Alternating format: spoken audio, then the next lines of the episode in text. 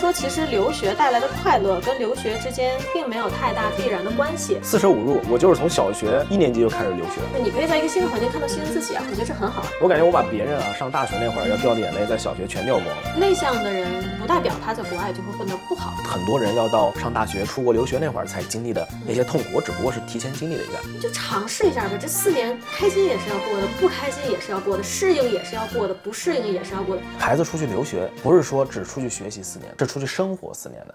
Hello，大家好，我是有着蟑螂般适应能力的王阿姨。Hello，大家好，我是体验过高中留学和大学留学，呃，美国留学和日本留学的李叔叔。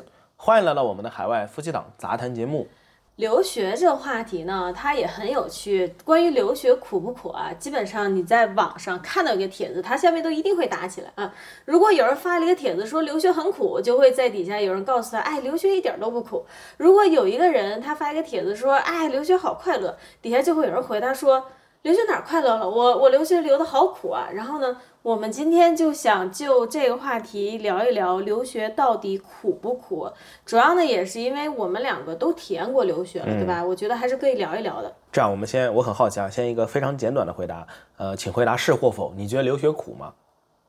我觉得留学特别苦又特别不苦，因为这这，所以说是 short answer。没有 short answer。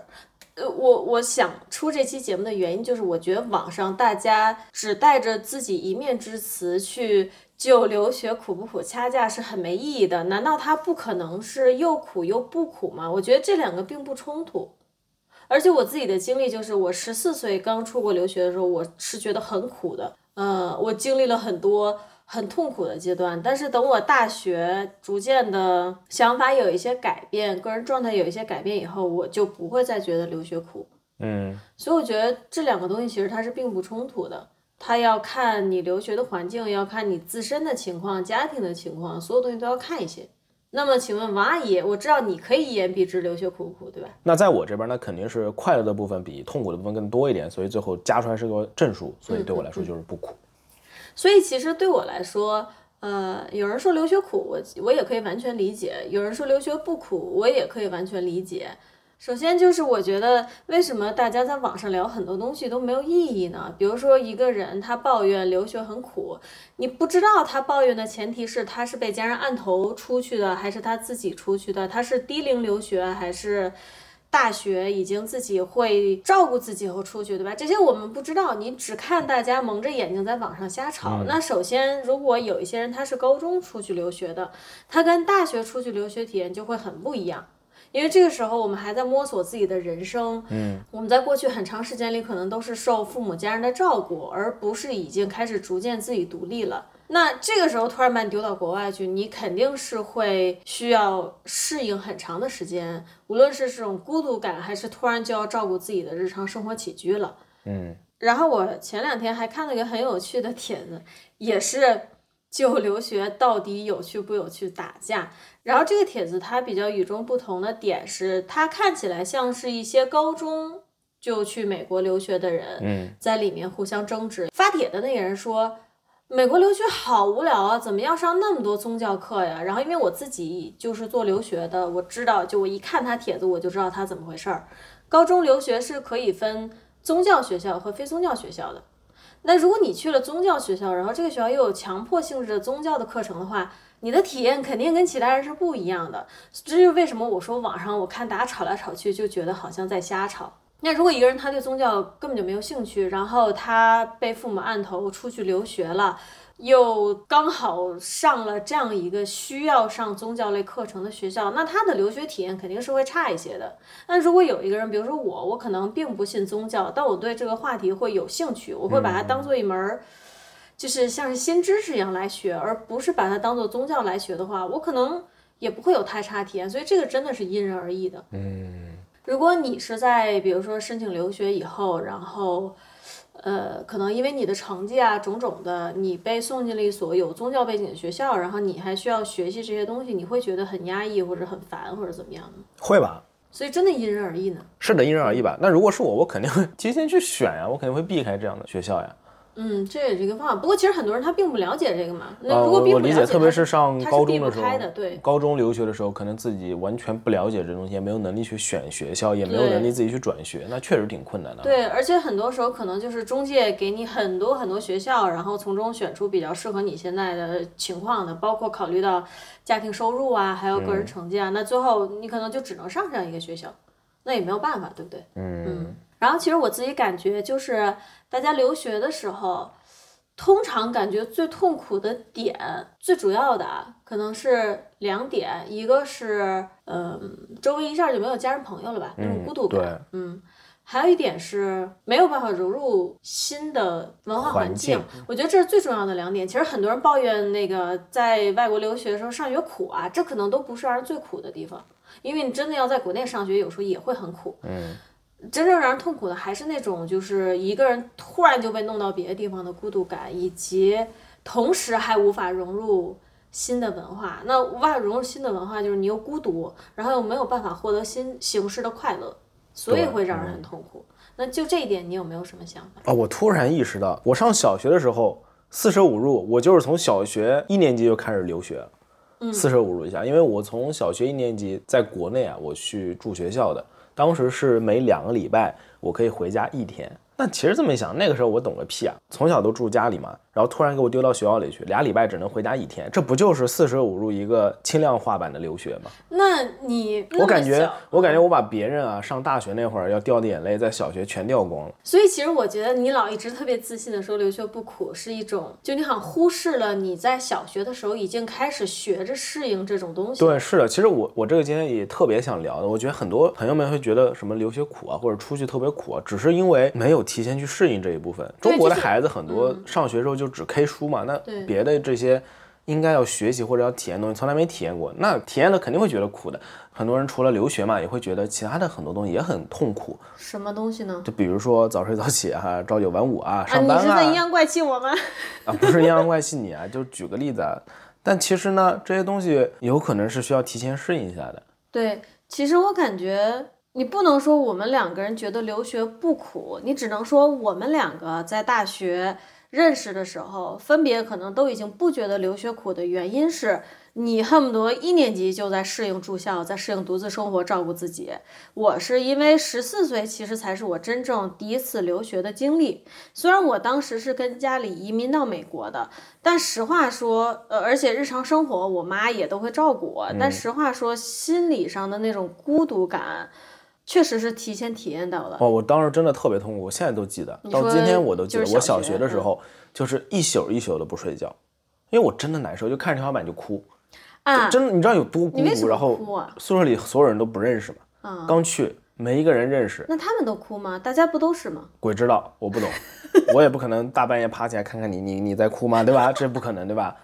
然后呢，还多多少少有那么一点，就是长得个儿高的要欺负个儿小的。然后我你有你有被你有被我永远都是，其实现在一想，我小学时候真的不算被欺负。嗯，我小学的时候，我到今天都记得非常清楚。我们那会儿有一段时间，小孩特别流行去收集那种地上捡的石头啊，然后敲敲可以出火星子嘛。然然后大家就比谁的两块石头能敲出更大的火星子。然后我有两块特别喜欢的、特别喜欢的石头，然后被我们宿舍最高那个小男孩给丢出去了。啊，然后你又然后我就我，然后我又哭了呗，就又哭唧唧我，就特别难受。然后又想，哎呀，我妈又不在身边，怎样怎样怎样。然后你说最难受的是什么？最难受是每俩礼拜回家一天，然后跟家里哭诉，然后家里人要跟你说你是个男孩子，你怎么能哭呢？哎呀，我跟你说就急得要死。现在一回想，现在一回想真的急得要死。我我那会儿真的是难受了，至少有至少有个半年多，才慢慢真正融入这个环境。啊，呃，我住校是从一年级住到四年级，后来转学了嘛。到四年级的时候，我已经可以帮那帮六年级的小孩去那个呃围墙上帮他们拔玻璃片，哈，帮他们清一条通道，他们晚上就可以去网吧，然后他们会给我三四块钱。啊，你我已经完全融入了这个环境。我想说的是，哦，您很乐在其中。是的。行，然后更别说我后来上初中嘛，我觉得上初中真的是提前体验，那更是提前体验留学了。我上小学的时候，至少大家还讲普通话，嗯，还没有说是陌生的语言环境。我上初中的时候已经是陌生的语言环境了，再加上那是我老家的县区，连老师都讲方言。哎呀，我们江苏嘛，就是比较复杂。嗯，我的上的那个初中呢是南通的一个县区学校，我们学校再过去点呢，是说另外一片方言的地区，说的是齐海话，这是我父母啊，不是，这是我父亲老家的方言。我爷爷奶奶说的也是齐海话，所以呢，我们学校就聚集了一大部分说南通话的和一小部分说齐海话的。然后你什么话都不说，对我说普通话，大概就是这样一种情况。然后我们当时宿舍里面就是一共十个人，然后四个说齐海话的，五个说南通话的。本来他们应该掐架掐得非常开心，然后我进来了，我两个都不会。啊然后你就被对，是的。所以后来去美国留学的时候，我真的一点心理压力都没有。上飞机前一天还在网上打游戏呢，那么，请问您上飞机的前一晚打的是什么游戏呢？《魔兽世界》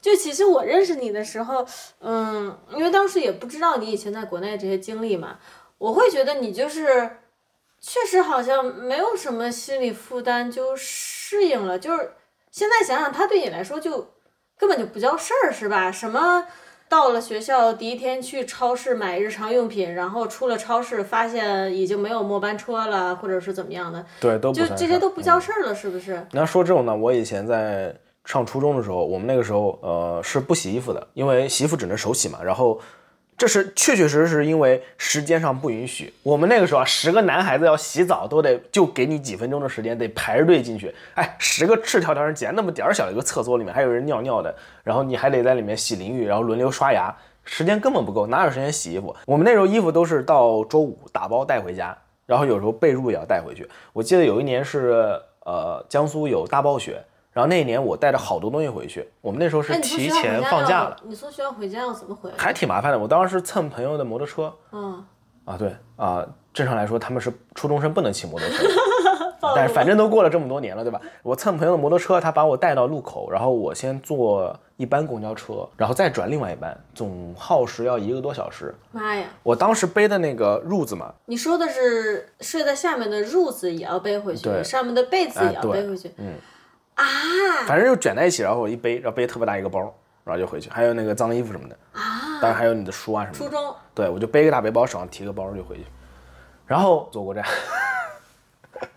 天又冷，坐过站，这种事儿我全都经历过，所以我当时去美国的时候，我真的没觉得怎么样，就经历过更糟糕的事情特别多。当时我也思考过，说，哎呦，如果过去之后什么宿舍混不开啊，或者是跟大家关系不好，我想关系再差，他们不可能揍我吧，对吧？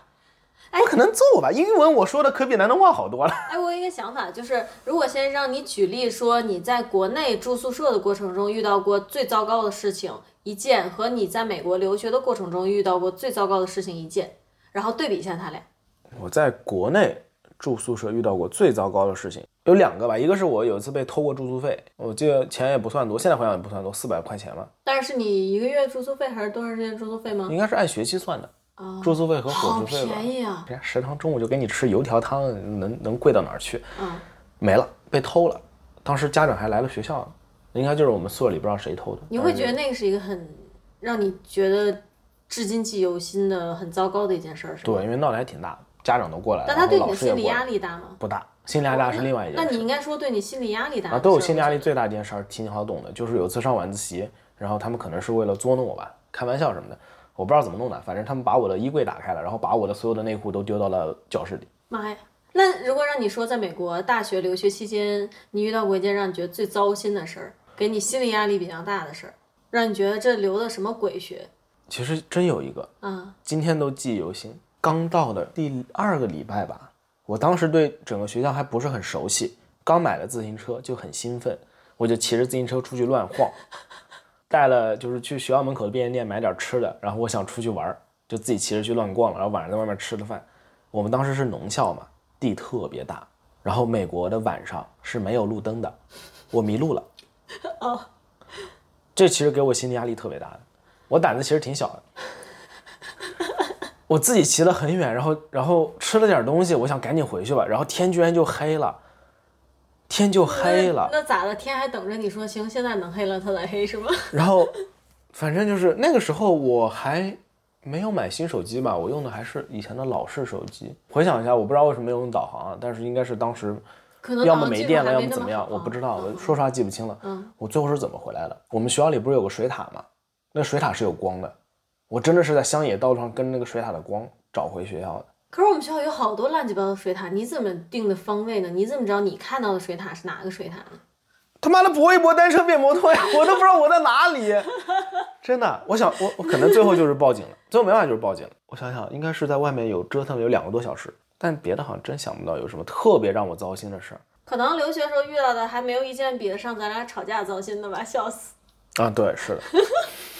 所以说我我仔细想啊，其实对我来说，真的就是可能很很多人要到上大学、出国留学那会儿才经历的那些痛苦，我只不过是提前经历了一下。你说，如果我小学时候没有住学校，我初中也没住学校，我相信我在十七八岁上大学的时候是整体心不可理承受能做到，对，不可能做到像真实的我现在这样的。对对，我觉得也是。其实我跟你的体验是很像的。我觉得留学的苦是一定要吃的，只不过是看你什么时候吃。留学的早就早吃，留学的晚就晚吃，或者在国内经历特别多的，在国内已经被折腾过的，那你就是等于在国内提前吃了这个苦。嗯，或者是比如说像，嗯，虽然好像有点跑题啊，但也不是。像我小舅舅，他就是很小的时候，爸妈上班就忙，就等于我的姥爷姥姥上班就很忙，就没人照顾他。他十二岁的时候就已经能自己做一桌子特别好吃的菜了，然后他到现在做菜都很好吃。就是如果你小时候提前吃到这个苦了，可能你大了就不觉得苦了，就这么简单。然后我觉得我我等于是苦了两次，因为我十岁的时候，我妈先出的国，呃，就把我扔北京了。然后我就日哭夜哭，日哭夜哭，我连续不停的哭了一个礼拜，跟你一样也是每天晚上都哭。呃，后来慢慢就好了嘛。呃，当时其实是有家里人陪我的，然后朋友什么都在，就我还在人还在北京，没有失去这个社交圈，只失去只失去了我妈。嗯，但那时候并不像现在似的，就是你，实话说，现在的留学生已经比以前快乐很多了。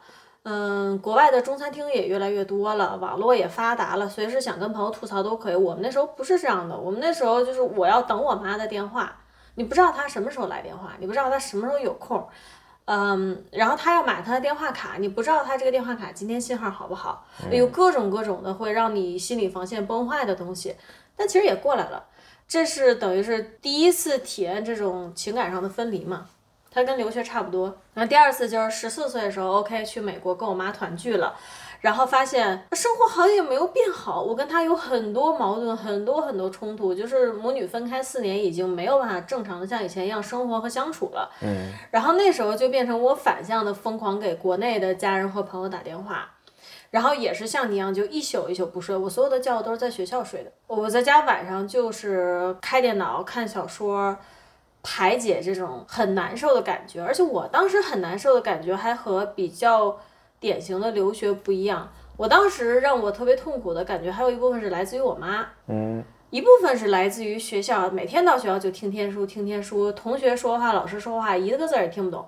还有一部分就是来自于我妈，就是你在哪儿好像都逃不开这种孤独感。而且我十四岁留学的时候，真的是我们学校就俩中国人。啊，这个真的好难受。对你，你现在留学生喊苦的时候，至少说你还可以跟留学生朋友交朋友，如果你社交能力够强的话，对吧？你很快就能有一群新的中国朋友。但是我当时我找遍全校，只能找出来俩，算上你俩呃，算上我仨。啊，但是还有一个人，因为他是高年级的，他跟我的课就是几乎没有交集，嗯，所以我一天到晚其实是真的是跟人说不上几句话。然后回家以后，我跟我妈互相之间交流方式也还没有恢复原本的状态的时候，就哇，能想象我当时多痛苦吗？确实。然后同时就是电话卡它又来了，只能用电话卡打电话。我上学那会儿已经好多了，那会儿有互联网嘛，就是用那个 QQ，嗯，微信还没普及的时候，所以我就觉得，其实我高中都这样苦过来以后，上了大学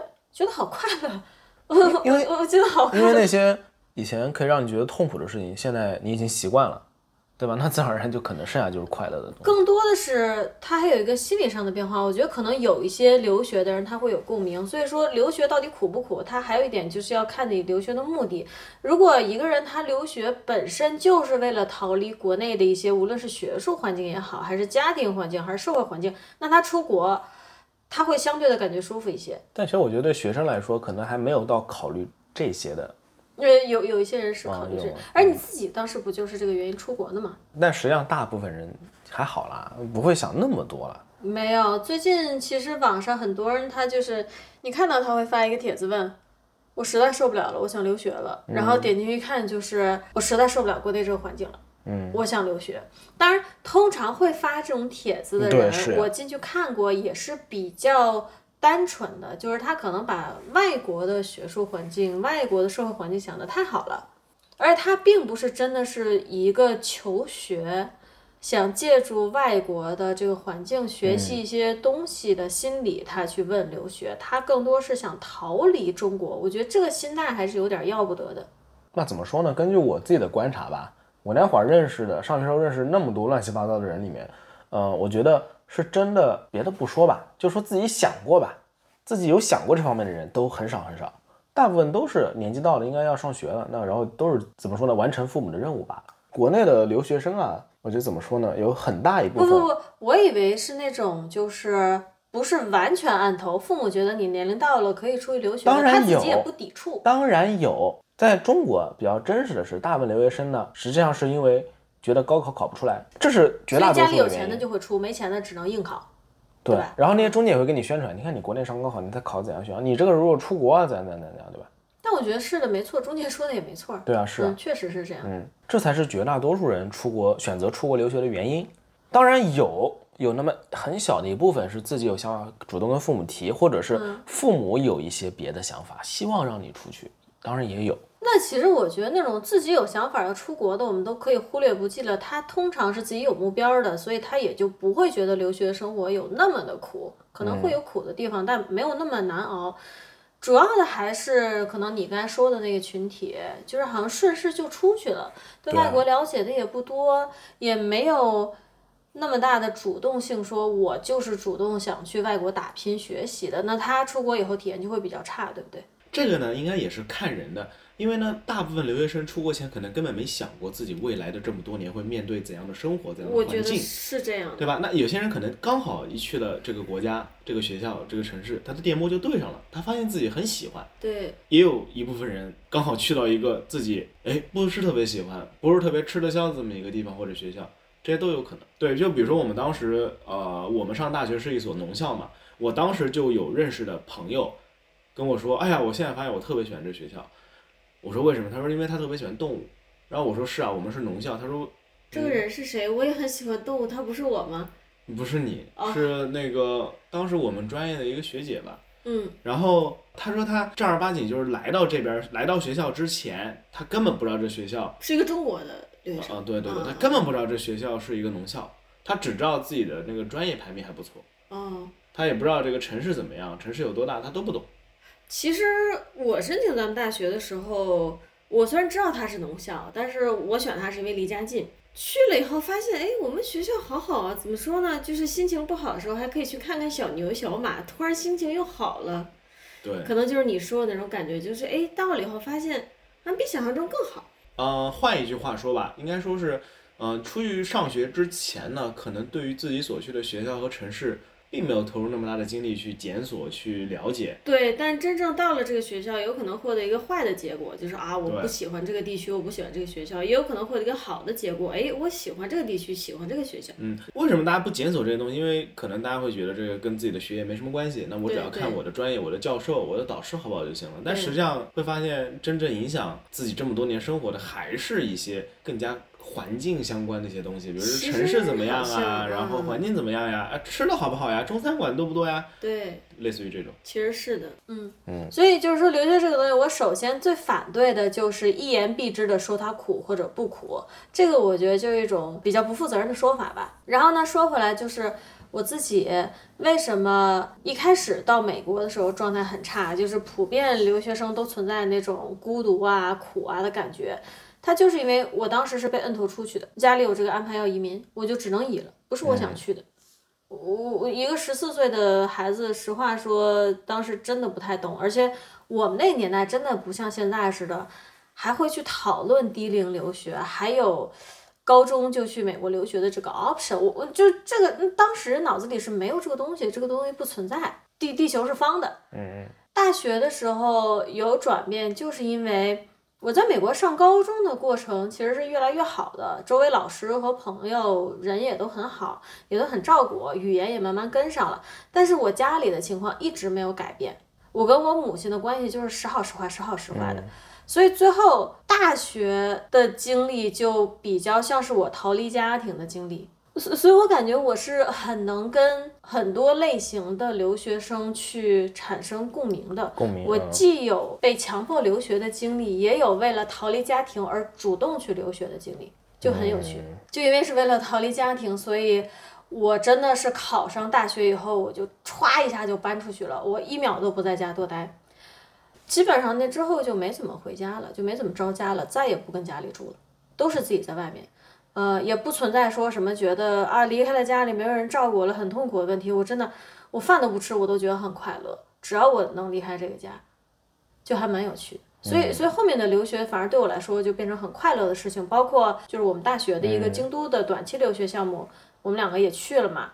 然后它就涉及到一个新的，你要重新学日本日本话日语，学新的语言，重新去接触新的社会环境，去理解它、接受它。我觉得我们都很 OK，我们两个当时已经完全就是没有抵触，没有什么都没有。我还拿了奖学金嘞。你说我跟你聊什么？就真的很快乐，嗯，那个时候已经属于是完全的看清了留学的本质，它就是给你一个机会去接触新的东西，去了解新的事物，去，而且还有一个就是你可以在一个新的环境看到新的自己啊，我觉得这很好啊。其实说实话，我直到大学毕业之后，我都没有产生什么非常强烈的我留学了的这种感觉。可能因为我实在是太随便了吧，有可能就是以前被小学跟初中的经历被干得太他妈的酸爽了。嗯，所以我实际上从来没有产生过我去了一个新环境这种心理负担，我也从来没有过。其实我们周围留学的朋友也挺多的，有出国像我们一样读本科的，有出国读研究生的，什么都有一点儿。然后也有工作以后再出国的，像我们之前有一期节目采访我们的朋友老杨，问他作为一个已经在国内有稳定工作，又跑到澳洲去求学是一个什么样的状态的一期节目。然后，然后这两天因为想做这期节目嘛，我们就又去采访了另外一个朋友，他现在在日本是读的研究生，然后之后可能准备读博。那我觉得他说的一句话就很对，他说其实留学带来的快乐跟留学之间并没有太大必然的关系。那其实听了我们刚才说的一些东西，我觉得大家应该也能多少理解一点，就是说如果你这个人在国内的生活，在当前这个状态已经能获，已经能从各个渠道获得快乐，已经能很快的融入一个集体，很快的接受一些新事物的话，那么到留学的时候，可能也差不多。但如果这个人他在国内的时候本身就不太容易融入一个新的环境，融入一个新的集体的话，他到国外也是一样的体验。所以其实留学的体验究竟好不好，他他真的跟留学关系有，咱不能说没有，但最终还是看这个人。嗯嗯，呃，那个那个话怎么说？强者从不抱怨环境还是什么的，差不多就这个意思吧。就是说，比如说，咱们哪怕不说留学，就说一个人他可能在学校很容易交到朋友，那他毕业工作以后可能也很容易交到朋友。对，就是这么简单一个道理，嗯。然后其实我还有采访我们另外一个朋友，他是当时在英国读的研究生，他是属于那种自己主动出去求学的，所以他的整个留学经历是。啊、哪怕在一年只有二十天晴天的英国啊，他的留学经历也是很快乐的。我并没有看到他像很多其他在英国留学的人一样去抱怨、抱怨这个、抱怨那个。他只是单纯的觉得，哇，我在英国学到好多东西，好快乐，就就这么简单。然后我问我这个朋友，那采访一下你，你觉得留学的过程中快乐和痛苦的点分别是什么？他说快乐就是确实学到了很多东西，然后痛苦的点就是他在申请学校的时候，因为语言成绩卡得很紧，所以差点没申上。对你，你看，你可以看到，其实他们的回答都很简单。嗯嗯，我觉得还挺有趣的。但是这也不是很高傲的，就是讲说你不可以抱怨留学苦。我觉得我也不赞同这一点。留学它是可以很苦的，只不过我们去怎么面对它，怎么去度过最开始最痛苦的那个阶段。然后像我刚才说的，我那个去英国读研究生的朋友，其实他也是提前体验过留学。英国并不是他的第一站，他的第一站留学其实可以理解为是武汉。嗯他在武汉读的本科，啊，这在咱们中国人嘴里就是去外地上大学。对，虽然是去外地上大学，但是其实他和留学的经历是很相似的。你到一个新的环境，你要接触新的朋友。嗯，然后其实我也听我这个小姐妹讲过她在武汉留学的一些故事。你实话说，她她没有在英国留学苦吗？我觉得他也挺苦的呀。首先我自己是体验过北方人刚到南方对于气候，尤其是冬天气候的那种不适应感。首先他要去适应这个。他特别逗，就是他会给我们一些睡前指导，说如果你在睡前呢又不像北方似的到处都有暖气，你可以先给自己来点小酒，然后你就暖和了。我当时真的被他笑死了。但是就从这里可以看出，他自己本身就是一个适应能力很强的人，他不会去抱怨这个环境，他会去自己想办法。那我睡前冷怎么办？我不会说发帖说啊，怎么武汉这么冷啊，我好讨厌武汉。他不会，哎，他去给自己买点小酒，对吧？喝了，哎，暖和了，我就睡了。嗯，那他在武汉上学的这个经历，最终也让他可能很快的就适应了英国的那种状态。我看他自己很开心啊，他刚到英国，前两天我们还聊呢，他刚到英国那会儿，给租的公寓都换上了，弄成自己喜欢的样子，哎，很快乐其实。嗯嗯，呃，所以就是留学是苦的，但是要看要用什么心态去应对它。比如说你说像你似的，大半夜的，外面都黑黢黢的，然后也找不到回学校回宿舍的路，生生找了俩小时，苦不苦？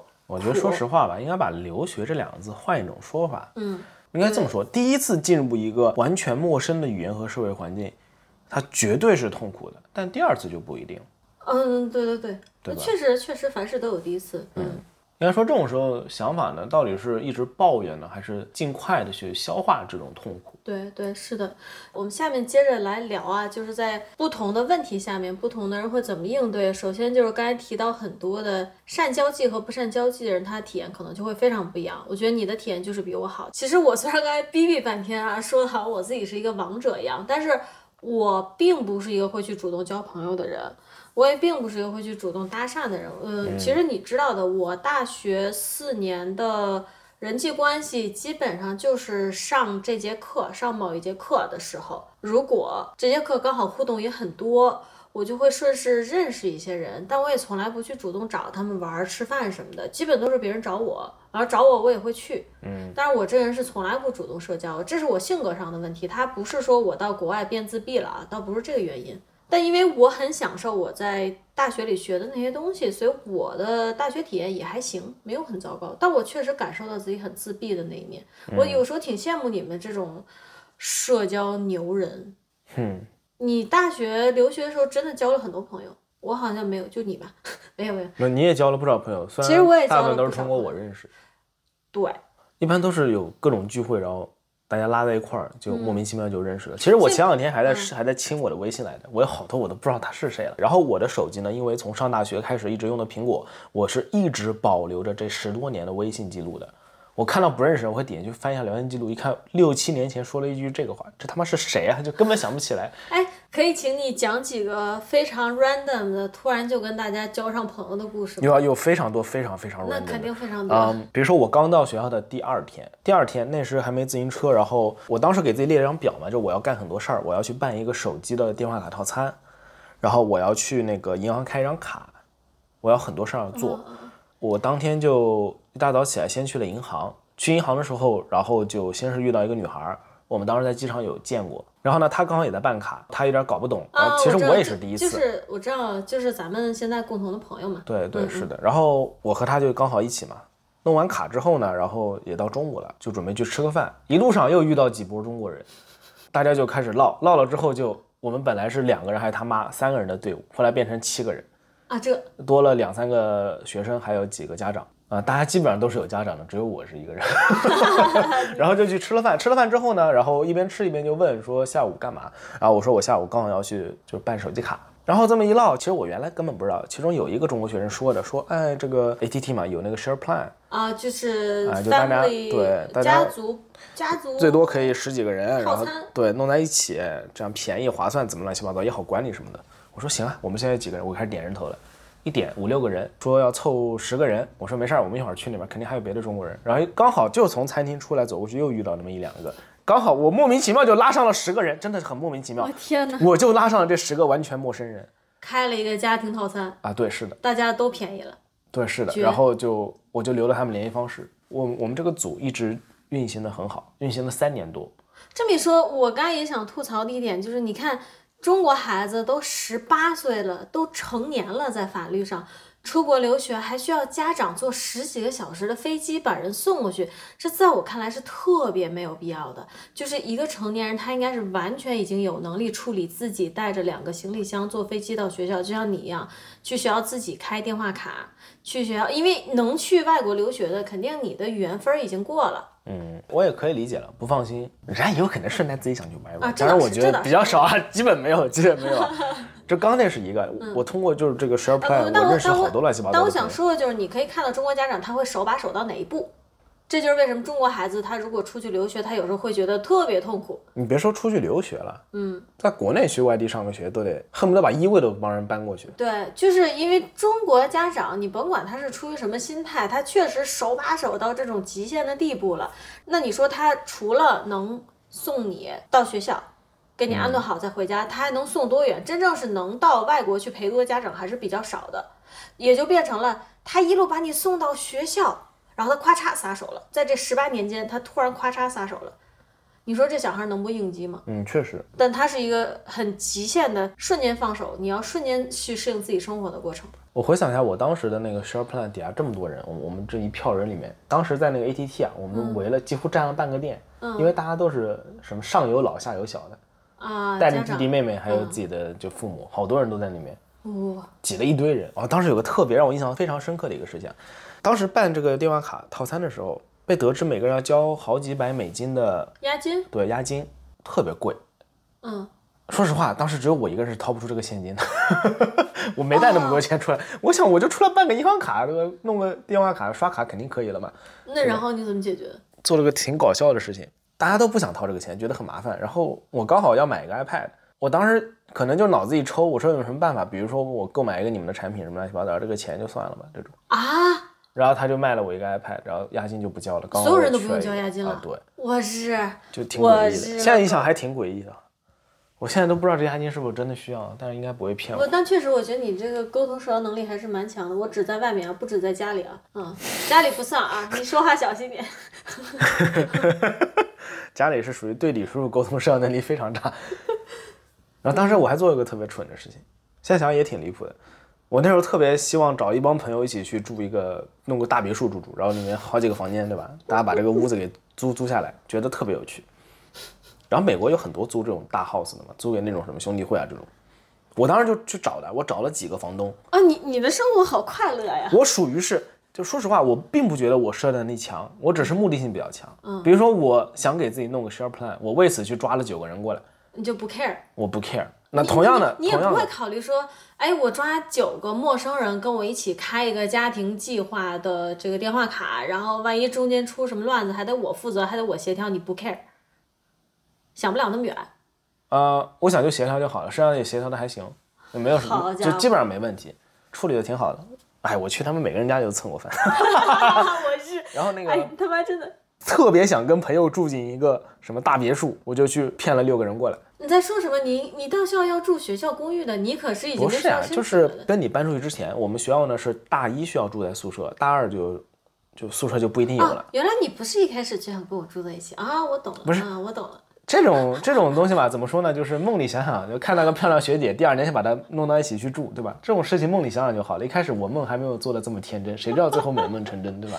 呃，然后，所以呢，你真的找所以。我真的找了六个人，其中就包括我们后来那个室友那个男孩儿呃，那你们的大别野去哪儿了？啊、特别蠢，我觉得他可能看我不靠谱吧。那个是个印度人房东，谈了几个，有好多都不同意。然后有个印度人房东，正常来说，美国这种租房嘛，都是先付第一个月和最后一个月的押金。是呢，他不同意，他要求我们付的更多。当然，又说回之前那个故事啊，咱们之前不是有聊到在海外的华人嘛？如果我是特别有钱的，对吧？我也能一次性的把一年份的房房租给甩给他。可惜您不是对我不是，另外六个另外六个卧龙凤雏也不是。后来这个事儿就不了了之了，呃，我我能问一下，你找的另外的六个人都是你的朋友吗？乱七八糟的朋友啊，朋友的朋友吗朋友不是，大部分都是那那你不怕就这么找六个人住一块儿出事儿吗？你你你咋你的生活这么快乐简单？我觉得我生活就是比较快乐简单。其实说实话，像我刚聊那两个事儿，一个是拉九个人进 share plan，我现在是绝对不会干的。我也觉得是，我很难信任他们。我也觉得是。你在干啥？但是放在以前呢，我就是能直接就做这种事儿出来，而且最后事实证明还挺好，认识这么多朋友，最后还是善始善终，最后结束的非常好。我们的 share plan 三年间省了好多好多钱，牛逼啊！最后结束的也挺好。我们最开始十个人嘛，后来他们有人要退出，我记得他们好像是陆续在退出，对，陆续在退出，有的人要退出，就给我换一个人进来。我靠，最后慢慢退，慢慢退，最后退到七个人、六个人，我们最后是五个人，然后到最后我发了一个群发邮件，跟大家说非常感谢这么多年的配合，我们现在解散这哇 share plan，大家都毕业了嘛，最后嗯哇，好羡慕呀！对，其实弄得还挺好的。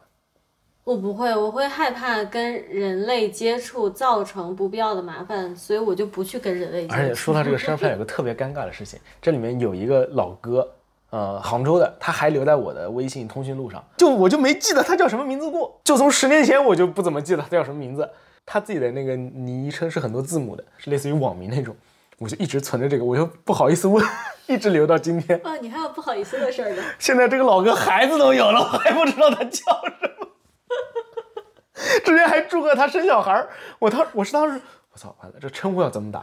他还是打了兄弟戏，祝贺你这种，兄弟 想了半天实在不知道该打什么。都是兄弟姐妹是吧？就是十年前在我 share plan 里面的，特别逗。啊、o k 我要开始聊别的了，就是，但是跟我们今天话题还是有关系的，有非常大的关系。就是我那天看了一个帖子，非常非常有趣，有一个人他问到说，为什么觉得班上有一些同学他也不是很外向，他不经常跟周围的人说话，甚至几乎不说话，但所有人对他的态度都很好，哈，所有人都很喜欢这个内向不说话的同学。然后发帖人就觉得很奇怪，底下就有大家就众说纷纭啊，有些我觉得说的也挺好，就是说有可能，因为他长得好看？不是，哎，也也有可能，有可能，哈，你这个总是啊。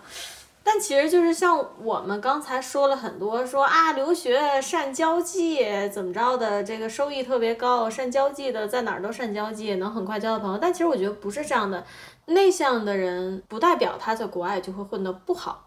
嗯，首先回到刚才帖子里的那话题，就是说那个内向的同学，他不说话不代表人不好，对不对？他可能在私底下跟别人单独接触的时候，他很会安慰别人，很会倾听，很会理解对方。那大家当然喜欢他了。所以就是说，我觉得。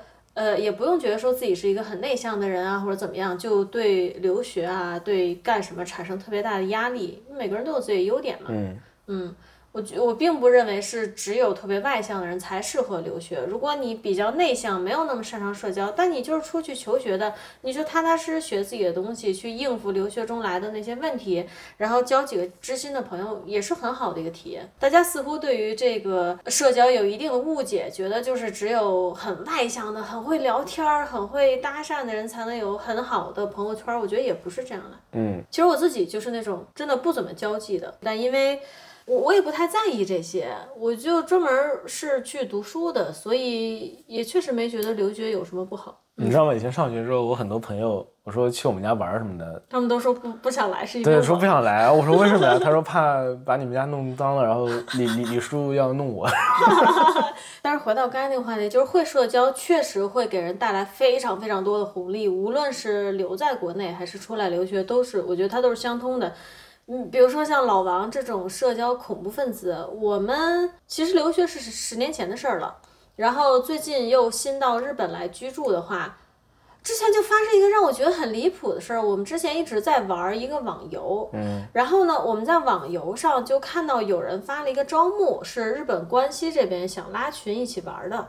然后我跟老王就进去了，就认识了一个新朋友。对啊，然后我们还在现实里面基了，就这么离谱。就是说社交能力，它无论是在网络游戏上，还是留学，还是留在国内，它真的都是共通的。你就新朋友就交起来了。到现在我们认识小一年吧，经常在群里聊天。我真的觉得“社交能力”这个词，总觉得它概括的不算很恰当。嗯，很多时候他没有什么能力可言的，就你就跟你就跟人去扯皮就完了。很多时候人们不愿意做出这个举动，是因为害怕，会害怕是不是我这个这么做会给别人带来困扰，或者这个或者那个，是不是就是害羞呢？觉得如果真的线下见面了会很尴尬，还是怎么样？有可能。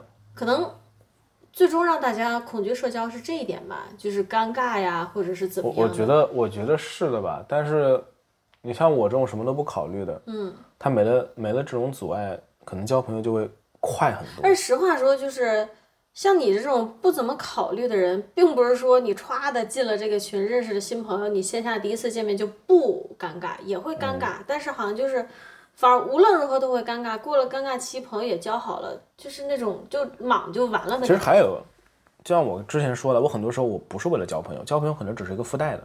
那你要干嘛？就比如说我们之前说那个 share plan，我只是为了一个 share plan 呀、哦，或比如说后来去租别墅，我也只是为了租别墅啊。后来比如说咱们两个想租到外面，看那个房子不错，结果他要三个人，那我要再骗一个人过来，我也只是为了再拉一个人过来住啊这。么多年，他知道你一直在骗他吗？我们的好室友，哎，他以为我在骗你，哎呀，你这人就是。对吧？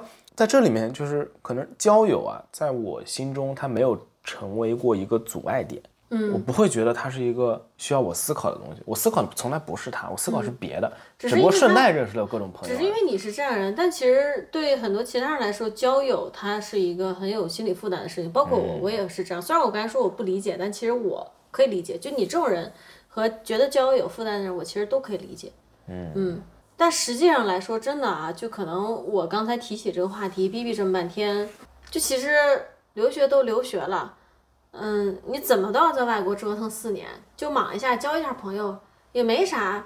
而且另外一个，虽然我自己是一个社交恐怖分子，但我完全完全尊重也同意自闭生活。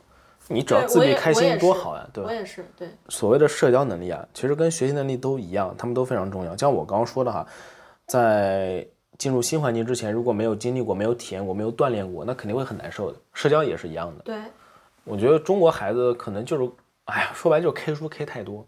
对，除了 K 书，别的能力一概都没有经历过锻炼，然后一下子大学，特别是丢到海外的学校啊，国内学校还有什么辅导员儿，我记得，然后还有班级吧，比起海外的大学管的还是，我可以说是非常非常严了。像美国的学校基本就是散养，对，我觉得国内的所有地方都老有一种好像有人手把手教你的感觉，对，是的，包括哪怕特别好理就。当我听到国内居然有大学，还有班级，还有辅导员的时候，我其实是挺震惊的，因为在美国求学的经历，它是这样的：是美国求学经历是个人主导的，是我和你个人主导的。然后，但在国内的很多经历，它好像是国内组织、辅导员、班级、领导人这些东西主导的。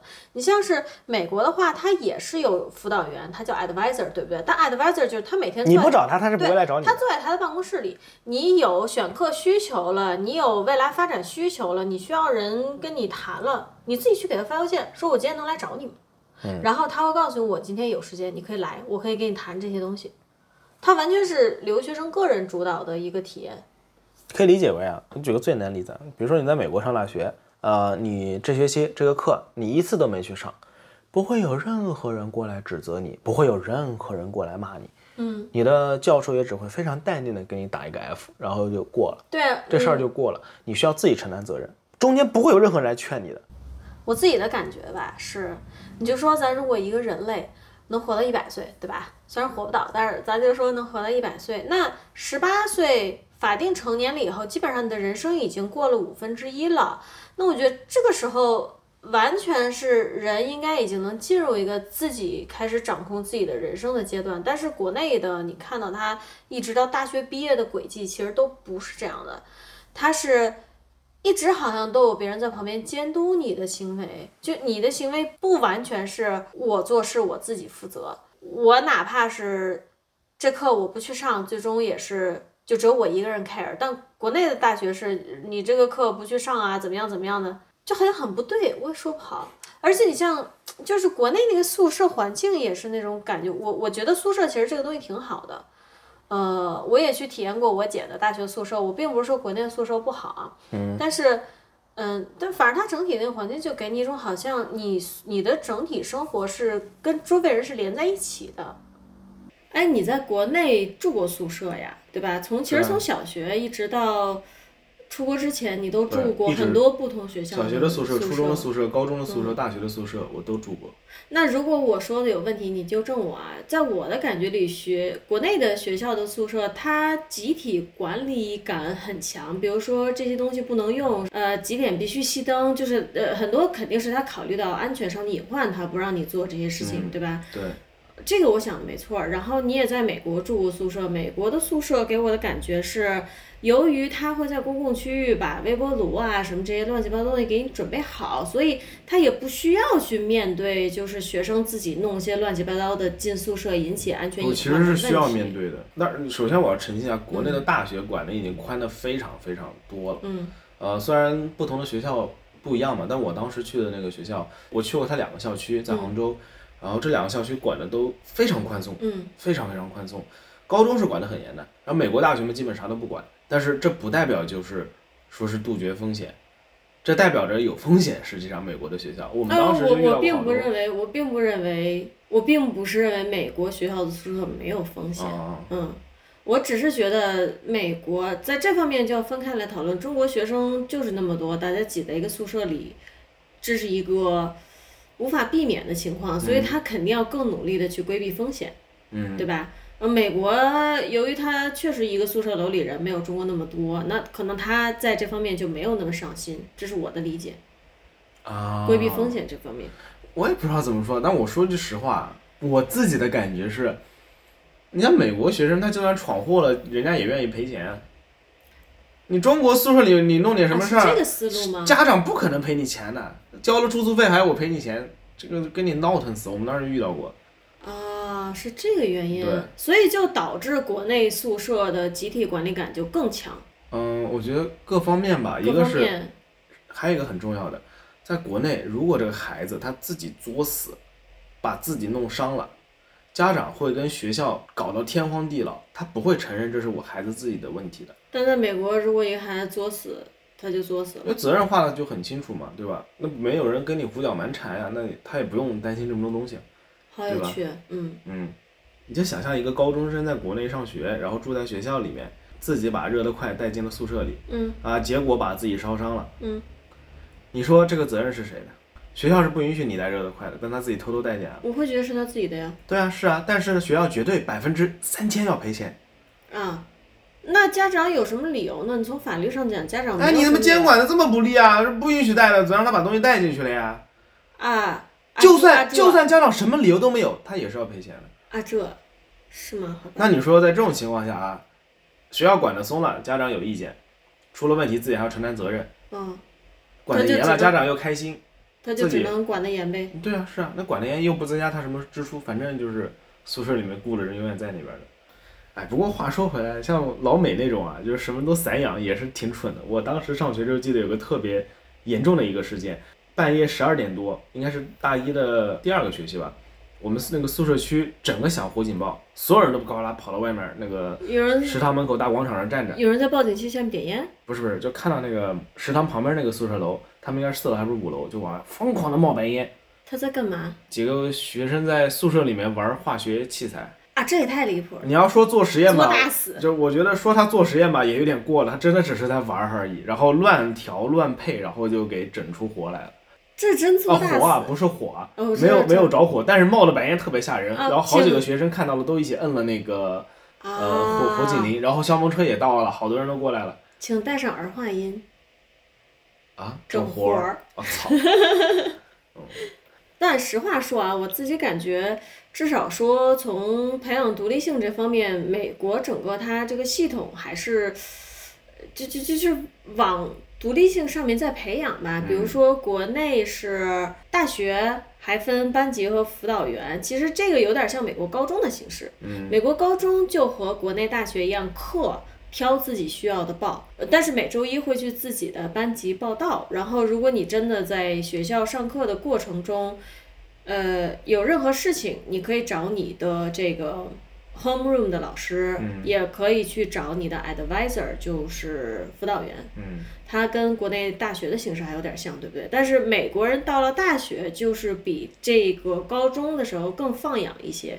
所以总的来说，我觉得美国学生的自由度放开的进度比中国快吧。嗯嗯，我是这种感觉。那我觉得确实是这样的，嗯确实是，然后比如说国内的大学的话，我知道国内有一少部分大学是允许学生出去住的，但是我在网上看到很多，就是很多学校不愿意学生出去住，他就不许。嗯嗯，可能也是考虑到安全隐患吧，我不知道。但是我觉得还嗯对是的，嗯，但是美国相反的是，美国是出去自己找房、自己住的学生是多于在宿舍住的。那这个时候，他就是从十八岁上大学开始，就面临自己会有自己的银行卡，然后你要学着自己去找房，自己去跟房东沟通，自己跟他们签合同，自己给他们转账，自己去买家具，一切一切就从这个时候就开始了。但中国学生不是，中国学生是你父母会卷着铺盖和行李。一直把你送到宿舍，然后你到宿舍里就会拥有自己的床、自己的柜子，一切都是安排好的，对对吧？他感觉还是差一点。虽然现在国内学生的自由度也高一些了，你可以不吃食堂，可以点外卖。比如说一个美国的大学生，他需要管理自己的生活、自己的社交、自己的学业、自己的日常、自己的各方各面。但是在国内呢，可能你上大学之后，你还是只需要管学业就可以了。我觉得是这个，这是最重要的区别。对，但是呢，你总有一天需要管别的东西的，对对吧？那你说这种时候让在中国上到高中的孩子，呃，送到海外去留学，原来只需要管自己的学习，别的什么都不用管。那一下子要面临这么多东西，你说家长能不陪着吗？家长也不傻呀，对吧？他得他一下留学了，他得去学着自己开电话卡，学着自己去办银行卡，学着自己解决自己的三餐。嗯，在国内就去食堂就好了，虽然美国也有食堂。但是美国食堂感觉跟国内还是不太一样，而且它确实有点偏贵啊，按国内那种标准来看。然后自己解决我未来前途发展的走向，自己去规划，自己去跟人沟通。其实我觉得挺简单，就是得要学会自己承担责任，那就挺困难。你从来没有承担过就，突然要意识到人生的全部就是自己了。嗯嗯，我所以我觉得特别好理解。就我现在弟弟妹妹啊，什么我有时候在群里、家庭群里看到说，哎呀，你要上什么什么什么啦，你要马上初中啦、高中啦，怎么啦，少玩点游戏啦，我都会说别让他玩，让他死命玩，要不然上大学之后他得疯掉给你看。嗯，我当时在在那个杭杭州，在国内的学校里，这么好的学校，男生宿舍还是一模一样，清一色，大家都是光个肚皮、光了膀子打游戏，跟网吧一模一样。国内都已经放纵到这个地步，你说你说要出去上学，没有辅导员、没有班级这么一说，完全靠你自己管，你说这个自控能力能好吗？都疯掉了吧？你这么说了，父母更焦虑了，那不送孩子留学了。但其实不这样的，国内很多学生到了大学会突然放羊式的、报复式的打游戏，是因为他就没玩过呗，就是从来没经历过这种。你像像我这种卧龙凤雏，上高中的时候天天翻墙出去网吧打游戏的，你说我上大学时候我能有瘾吗？我也没啥瘾啊，对吧？我稍微解释一下，就是不是说从小就放养孩子，他爱玩什么游戏就玩什么游戏，而是从小就不断创造机会，教会他怎么协调照顾自己日常生活这件事儿，和抽出时间去打游戏，玩自己想玩的东西这件事儿。嗯，简单点说就是四个字，叫赌不如输。与其去赌，堵啊塞啊不如堵塞的堵疏通。现在可能不少国内家庭的情况是，父母会一路给孩子洗衣、做饭、铺床、扫地、擦地，到孩子十八岁，夸送出国去。而且在这个过程中，严格的限制孩子打游戏的时间，就是国内的孩子自由度真的很低。最近那个新的新闻，国家新出台的政策，春节假期期间，孩子一天只能打什么两个小时的游戏，八点而且是只有八点到三四天的10时间点。对对对这其实很离谱了，就是连一个人寻求快乐的时间，而且还是个小孩子、未成年人寻求快乐的时间，都是国家统一的，这其实很怪很怪。我也不知道，幸亏我成年比较早。嗯，反正我们那个年代是没有这个事儿了。然后，所以就是说，想象一下，一个孩子他从很小的时候，父母就教会他怎么平衡自己生活中的一些主要的事物，包括吃饭、喝水、拉屎、收拾屋子，还有他的娱乐内容。那到他上了大学以后，他很自然的就可以过渡过去。但如果一个孩子从小就是就是学学学学学，日常生活中所有的东西也不用他操心，玩儿呢也得看父母脸色。他到大学会是一个什么状态？我觉得会是一个很差的状态。哎呦，可多了，我见过太多这种例子了。嗯以前什么小姑娘，呃，上大学之前从来没谈过恋爱的，嗯嗯，就是感情就像一张白纸，整个人就是傻的，就好像从天上刚下凡的仙女一样，连续遇到三个渣男人，然后整个人生就毁掉了。还有那种就是从来从来没怎么玩过游戏的，想玩不给玩，什么娱乐活动都不给的，一路他妈摁到上大学，到大学一出去完全放开之后，哦哟，那个体重飙升，哦然后一年之内近视眼不知道飙到多少度，所有钱全拿去玩游戏去了，妈呀！而且是玩那种我觉得玩的还挺 low 的，就是那种赌博类的。你留学时候遇到的，嗯，对，哎呦，这种听到过太多这样的故事，太多了。让我觉得最离谱的一点，你刚才说的那个，比如说一个女生，然后一直到大学都是一张白纸，一次恋爱没谈过啊，甚至大学毕业可能都一次恋爱没谈过。你知道中国有多少女生？我不懂男生啊，有多少女生二十多岁都不知道女女性的生殖器的，都不用说生殖器的具体结构了，这可能都有点难了，就她都不知道女性原来小便和大姨妈就不不是一个地方。哎，你说到这个，我就觉得就很多怎么说呢，就是老外吧，在国外的学校里面会觉得中国留学生都看起来土土的，嗯。我觉得特别好懂，因为人家从来没有学过如何打扮自己，从来没有一次都没有过。嗯，对，你说女孩子呢都很少化妆的，说上大学之前、高中时候都不允许，对吧？那男孩子就更别说，你说能不土吗？对吧？能不土吗？这审美能能好吗？不得好呀！那能有自信吗？在社交场合，你看人家，你看看那帮白人或者是老外那帮留学生，别说白人了，就说日本人、韩国人，一个这个衣品都好，都很好，对吧？对对，男孩子也知道捯饬自己，弄弄发型。那看看咱们中国的孩子，中国留学生，可不是就是提不起自信吗？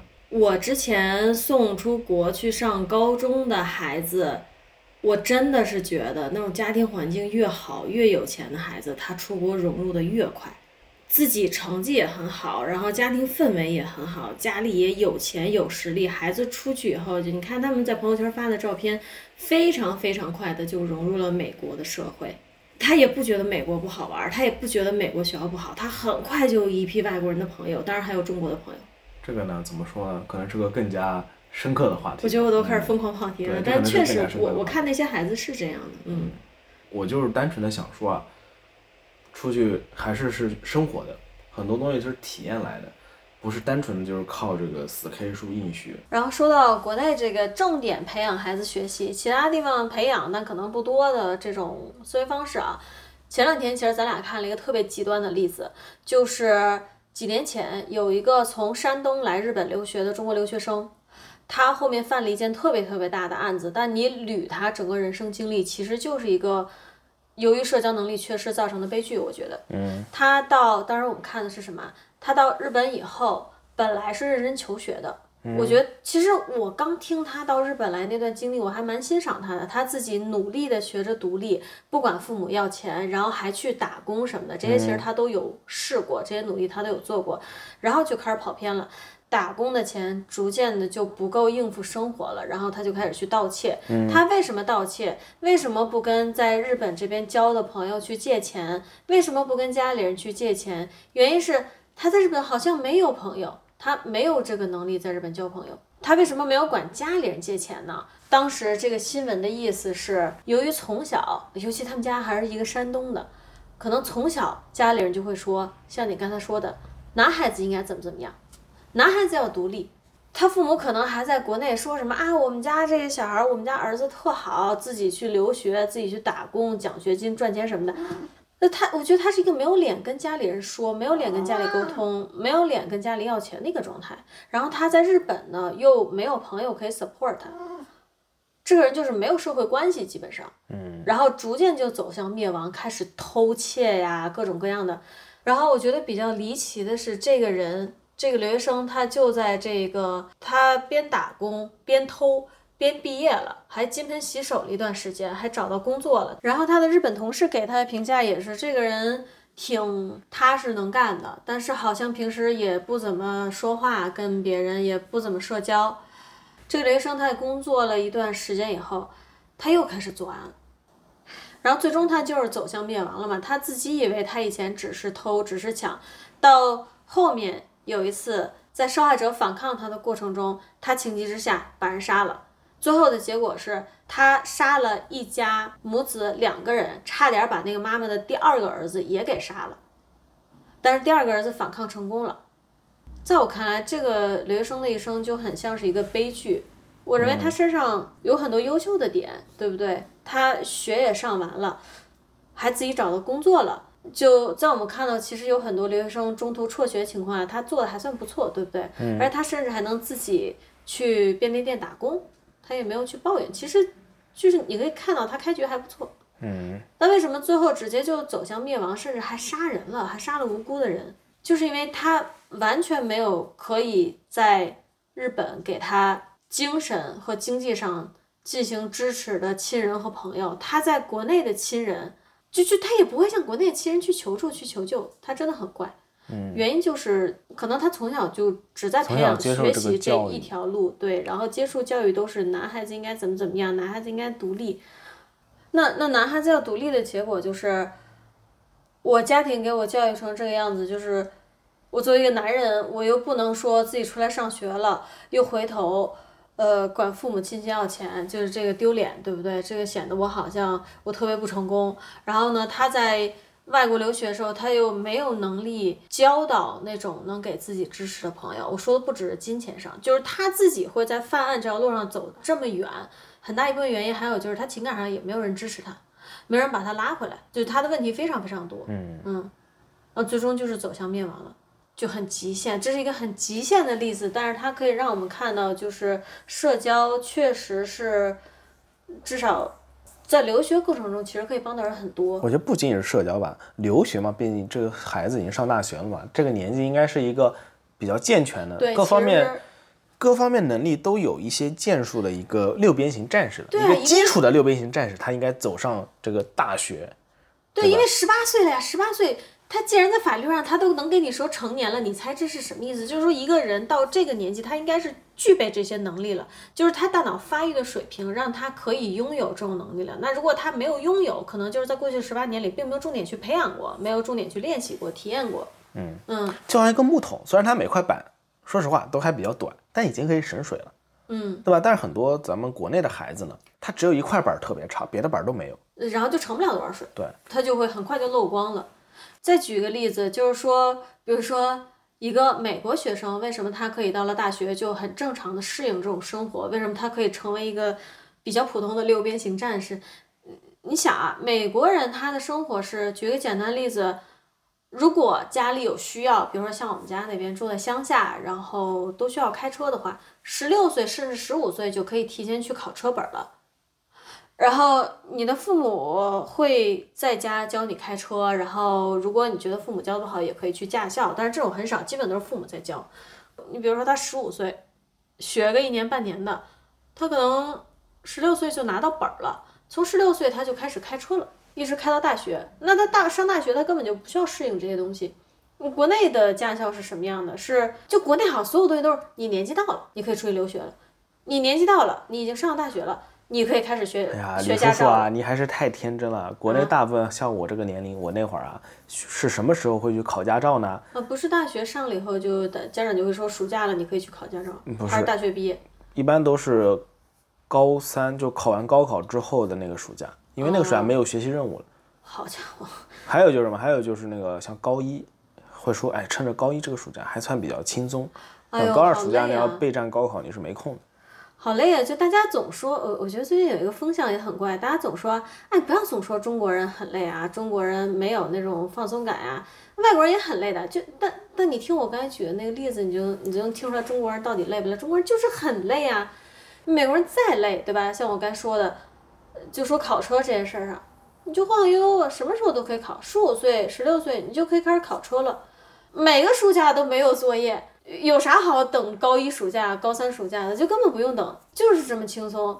然后还有一个例子，其实我自己在去美国上学之前，我觉得我在国内的学习状态是比较紧绷的。我很努力的做好一个，因为当时是中队长还是中队委，我忘了。去做好这个职责内的事情，在班上是绝对不会提一些很傻的问题的，绝对不会去提一些我不确定的问题，也基本上不会在自己不确定的时候回答老师的问题。但是，我出国以后观念一下就改变了，我就总看着说，诶，我们班的美国同学怎么天天说傻话，老师还挺开心的样子，就是哪怕他自己都不确定呢，还自信举手回答。原因是美国是提倡你提出想法的，它不是提倡你提正确答案，它要的是你提想法。你的想法可以对，可以错，可以很傻，可以很智障，可以像废话一样，但你可以说，也许里面就有好点子。然后我去美国以后，就是我的成绩依然很好，因为中国人底子打得好嘛。我的成绩哪怕语言特别差的时候，基本上每科成绩都比美国学生好。但同时，我并不觉得说，啊，我成绩很好，我在美国是一个好学生，我就要维护好我这个形象，我上课不能乱发言。不会，我就是在维持这个成绩的同时，我上课就瞎说，老师也不会觉得怎么样，他不会骂你，他不会觉得你耽误他功夫，他不会觉得你误导其他同学。所以你说，外国人为什么大家都说他生活轻松啊？你猜他为什么轻松？哇，我说这个，我突然想到一个好像有点跑题啊，但是还挺切题的事儿吧。我先讲我在国内发生过的事儿。我在国内上高中的时候吧，然后有一次数学考试，我的高中数学呢是只及格过一次的，我是真的挺牛逼的。然后呢，你很自信。那次考试有一道题特别难，就是最后一道大题嘛，是几何题，全班只有两三个人答对了，其中包括我。我只写了一个解和一个答案，没有写过程。嗯，原因呢，我是把那个几何图形，就大家上过高中可能都知道啊，大家应该都上过高中啊。为了防止像我这样的学生投机取巧，他很多给了这个图像啊。它是扭曲的，它并不是实际比例的。对，所有的尺寸都是有点偏。然后我的解题思路是怎么解的呢？我就按照他的给给出的这个说明，对题干，我把这个图重新画了一个，画了一个非常标准的图，然后拿尺子一量，量出了它最终答案的距离。就这么早我量出是三点九几，然后我想呢，一般来说都是整数，所以我写了个四，那答案是对的。对，然后当然老师肯定是答我错的。他问我，他还把我叫的方式问我是怎么解的，我说了我这个做法，他说这是不行的，这是错的，直接就否定你了。啊，对，但其实不能给我。但其实这不是错的，你找到另外一个方法解题了。对，然后我想到另外一个特别有趣的，我上我在美国上大学的时候，由于我数理化特别特别差，我最后找的专业只要求我上一堂数学，这堂数学课呢大概相当于国内的高二水准，然后呢也是有一次，呃，在测验中遇到一个类似的题目，你有。故技重施，对，差不多就是的。我直接在那个在那个纸上量了一下，他给的图还是很标准的。然后我说答案是这个，因为我量出来是这个，而且我给的是三点几几几几。然后我说答案应该是个整数吧，所以应该是几。我就是直接用英文就是把这个，然后你全写上去了。你得分了？没有，他就给了我很普通一个勾勾，很普通，让我印象好深哦，让我印象特别深。嗯。我不知道是国内的大家为了找心理平衡还是怎么样，一直说外国也不轻松。那我就告诉你，就有些事情就是这么轻松。然后这些小事儿的轻松累积起来，就是整个生活就是整体很轻松。它肯定有不轻松的那一部分，那你那整体上就是这么轻松。我觉得适应力这个东西啊也特别有趣。我的理解里面，所谓的适应力就是我的底线。啥意思？我的底线特别低，所以我怎样的生活都能适应。咱就说睡觉吧，睡觉的底线，在国内上学的时候，我能睡硬板床，啥都不铺。就比如说放个暑假，放个寒假回来之后，然后啥也没带，都忘了，也没都到学校也晚了，我就直接睡，因为这我也能睡，所以我你就不会觉得它是一个困难点，你就不会觉得很苦。对，那这个时候，比如说我还有个床垫，我就开始幸福起来。就我的底线特别低，所以我什么都能住，我什么都 OK。我以前上学的时候是有听过朋友说，哎呀，刚租的房子，结果什么都没有。对吧？我还没车，我现在要去宜家买。我这两天只能就是睡在地毯上。美国不是都铺地毯吗？嗯嗯。太他妈苦了。啊。哎，我就啊啊是啊是这样吗？我就只能 旁边笑嘻嘻的打哈哈。我也不跟不知道该说什么，因为对我来说好像也可以。我觉得适应力是三方面啊，你启发到我了。一个是你的底线能有多低，一个是你的底线也很高，你不接受现在这个情况，但有没有能力解决它？嗯。还有一个第三点是在没有能力解决它。然后也没有办法降低自己底线的时候，能不能非常乐观的看待这个问题？我觉得是这三点，它概括了一个人的适应适应力强不强。比如说我的底线特别低的地方就是吃，经常看到留学生抱怨在外国留学的时候啊，这不限于美国啊，就是在外国留学的时候，然后觉得吃的很痛苦啊什么的。呃，我是没有这种体验的，我是不会 care 的，从来不抱怨食物的短缺。但是这个时候呢，在遇到这个问题的时候，有的留学生他就会上网去抱怨，但有的留学生他就开启了厨艺之路，这就是人和人的差别。那第二类人他的适应力就会更强，他就适应了，就这么简单。我觉得又回到那个最本源的问题，遇到问题解决问题，你想到是解决问题呢，还是去抱怨？抱怨没有任何作用啊！那抱怨能让你生活变好吗？但解决可以让它变好。而你留学归来，好家伙，四年大叔牛逼，不好吗？我觉得挺好的。嗯。呃我觉得可能适应力还包括一点，就是能否接受新的事物。嗯，我觉得还是底线低，在我眼里这都算底线低。比如说新事物啊，美国的饮食、美国的 party、美国的社交、美国人的说话方式，你会你是否会觉得不适？呃，你你的意思就是，别人如果对新的文化环境感到不适，是因为他的底线太高了。就这我的解答方式，这是我自己的、我个人的解答方式。嗯，我是这么想的。然后你觉得你对这些东西接受度高，只是因为我见过更难受对比如说要求。你随便举个例子吧，我们随便举个例子，比如说美国人打直球式的聊天方式，呃，什很多人觉得受不了。啊你有什么话你说的这么直白干嘛？啊啊！对吧？我觉得我好难受啊。但你的意思比如说我见过说话更难听的，这种人我都能跟他做朋友，那你说话你你这个算算什么呀？我觉得无所谓了，啊？能理解吗？我说的是这个意思。再举个例子，吃的东西，这个我本来就啥都能吃，我啥都好吃。那很多人就是吃不惯加州的墨西哥菜，觉得很难吃很难吃。然后有些食堂也供应这个，也吃不惯，那我也觉得无所谓。呃，毕竟你在国内的食堂已经吃过什么玩意儿泡油条嗯对，是啊，啊。你可以理解吗？我其实我觉得你的出发点是跟你的经历相关的，我的出发点不太一样。我觉得，我觉得去外国留学以后能不能接受新事物，它取决于心态。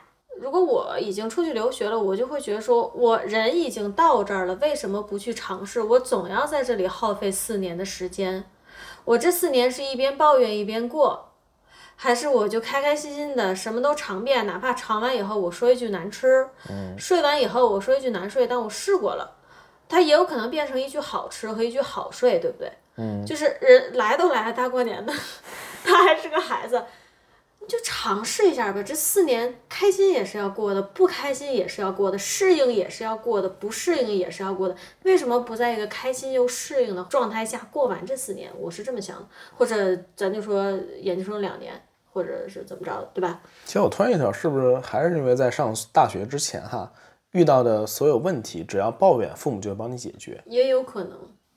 然后还有就是，比如说，你看有很多人他说留学的时候很无聊，但其实像国内学校一样，外国的学校它是会提供很多种多样的活动的。比如说最简单的球赛，美国学校就是球赛特别多。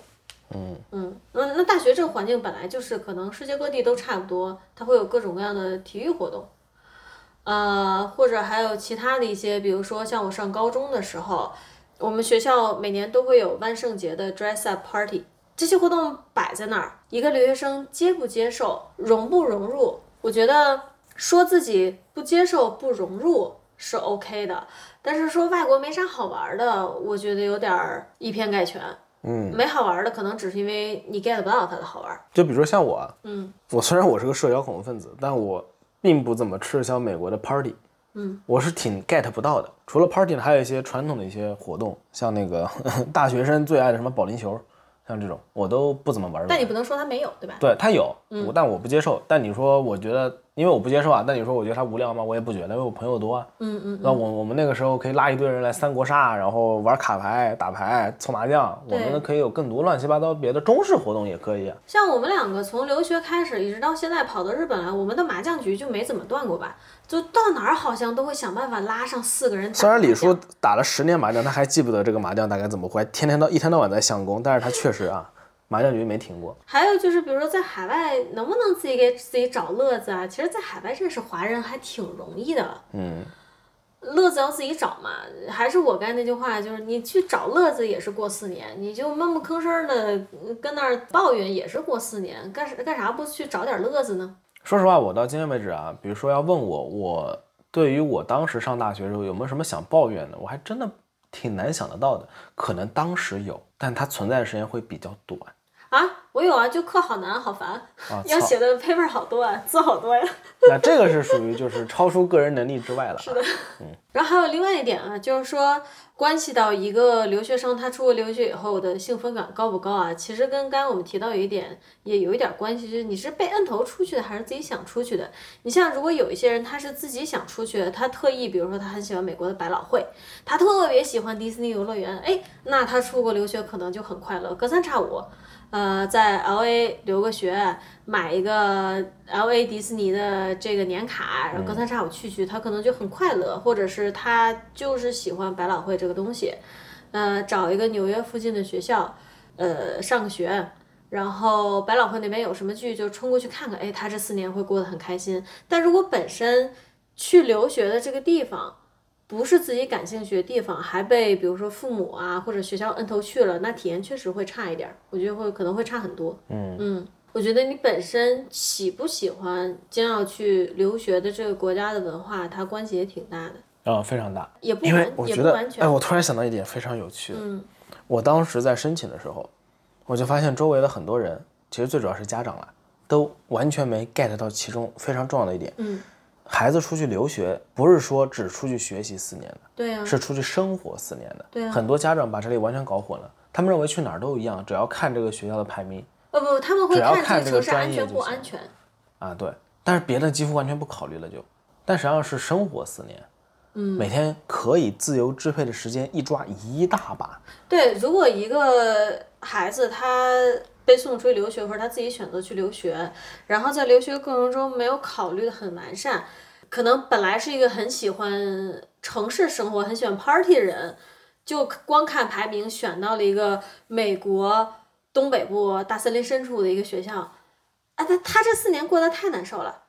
但如果换一个人过去，他可能就会很享受。然后还有就是，如果这个人他本身喜欢户外运动，那他在这个学校可能也会过得比较快乐。那边如果户外能滑雪的地方啊，能登山啊，能徒步的地方比较多，他也可以过得很好。嗯，留学真的它不仅仅涉及到学校的排名、专业这些东西，我觉得四年，人生有几个四年嘛？我觉得善加利用还是好的，是不是可以多方面考虑，选一个环境自己也喜欢，周围能有的活动自己也喜欢，学校排名也不错，专业也不错的学校。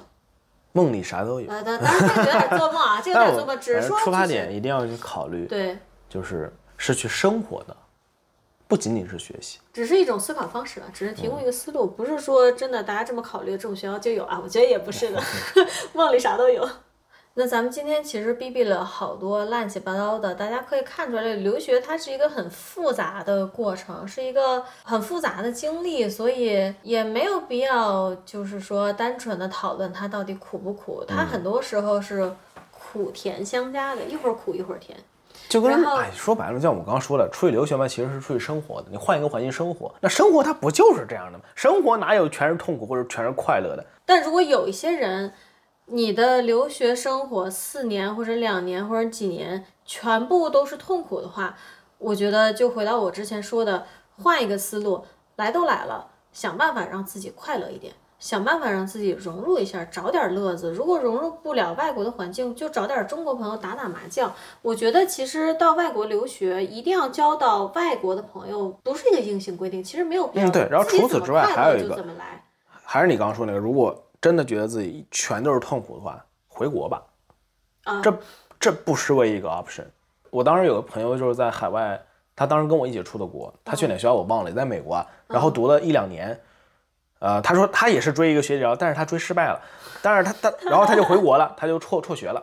但是他自己说的，他辍学当然不是因为追妹追失败了啊，他辍学是因为他觉得没有什么他想学的东西，他就回国了，他回国直接去创业去了。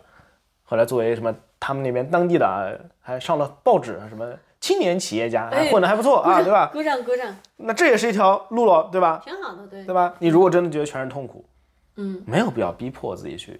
他问题就是，我觉得很多人什么都想要，他觉得留学很痛苦，他回国呢又可能没有你刚才说的那个朋友那么好的出路。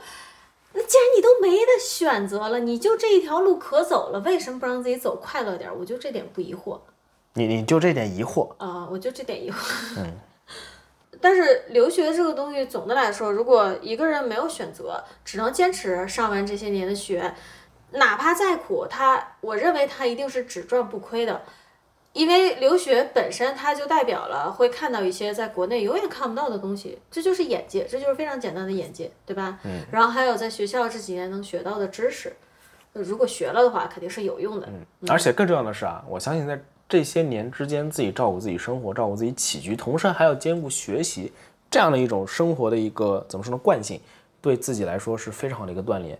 比起需要大学毕业之后再开始适应这种自己承担自身责任的生活，对，那肯定是更好的。是的，是的，而且哪怕是在大学，只是交到了一些朋友，这也是一件好事儿。嗯，我下面要说一个我觉得非常对，但是你可能也会觉得非常怪的话，这也是做今天这期节目我自己在突然意识到的，关于我们出去留学四年也好，两年也好，几年也好，能收获到的东西。嗯，我觉得就是他有教会我分离，如何处理分离。我十岁的时候，我妈先出国，我要学会跟她分离。嗯，就分离了很长时间，对不对？就是你一年级到学校去住校，你也学着要去处理跟父母分离这件事情。嗯，我十四岁的时候跑到美国去，又要学会跟一起上了两年初中的同学分离，就咔嚓一下就没了。他们会继续走向他们的初三生活，但我就没了。我后面很多年在跟他们聊天，听到他们聊起初三生活的时候，没有我。但是初一、初二的生活，其实我们都是在一起的。然后我还要学会和照顾了我好多年的国内的家人分离，我的小姨啊，我的姐姐啊这些。我们到日本去留学的时候，又要学着和美国的整个的学习环境分离，去接触一个新鲜的日本人的教室、日本人的教学方式。然后最后呢，是我们现在又移民到日本。其实我来日本之前，等于是我在美国很长时间，我在美国其实是有很多朋友、家人的。嗯，咔嚓一下子就是见不着嘛，一下到了日本，他们留在美国就见不着了。其实和留学的经历很像，但是我到这个时间已经处理这种分别处理的非常非常好了，然后甚至包括。呃，我们经常会有节目聊到我们家这只十九岁的老猫。其实我现在看待它十九岁会生病，有一天会走，我看得非常淡，就是因为可能这么多年的咔嚓一下子要和你以前长期接触的亲人朋友分离的这种经历，让我觉得分离是人生的一部分。我对于“天下没有不散的宴席”这句话。我我其实我非常喜欢这句话，我觉得人生就是这样的，你是在不断的分离，但如果你够努力，和以前的分离的朋友又可以在未来的人生中再次相交。所以，我在我看来，留学的这种分离、这种孤独感，它已经是一个很宝贵的经验了，而不是一种痛苦的经验了。你像，就是我刚从美国到日本的时候，我在美国的朋友他超级舍不得我，然后给我送到机场什么的，说李叔叔好想你啊，你走了我会寂寞啊。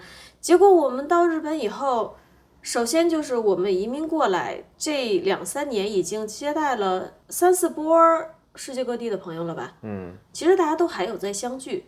就是分离，并不代表我们以后没有机会相聚了，所以我现在对他接受度就很高。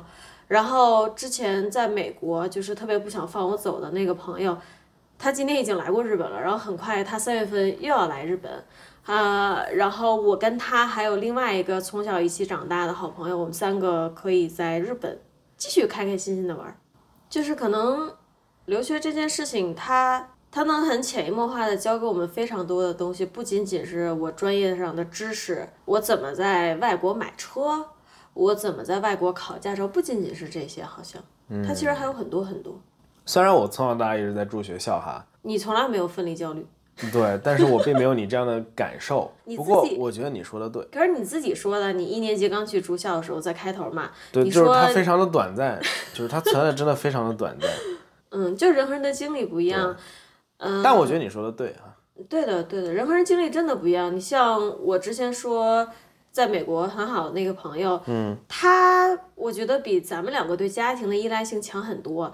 他真的是从高中自己出去留学，一直到现在留在美国这么多年，每年只要有假就会往回冲。他真的一个假都不落下，一定会回家看爸妈，跟咱们挺不一样的。但是哪怕是在他身上，我都感觉到他现在面对分离没有以前那么痛苦了，就还挺有趣的。就是说这四年如果认真的去对待它，它一定不会白费的，总是有一定收获的。所以不用把自己的生活想得太苦，看得太苦。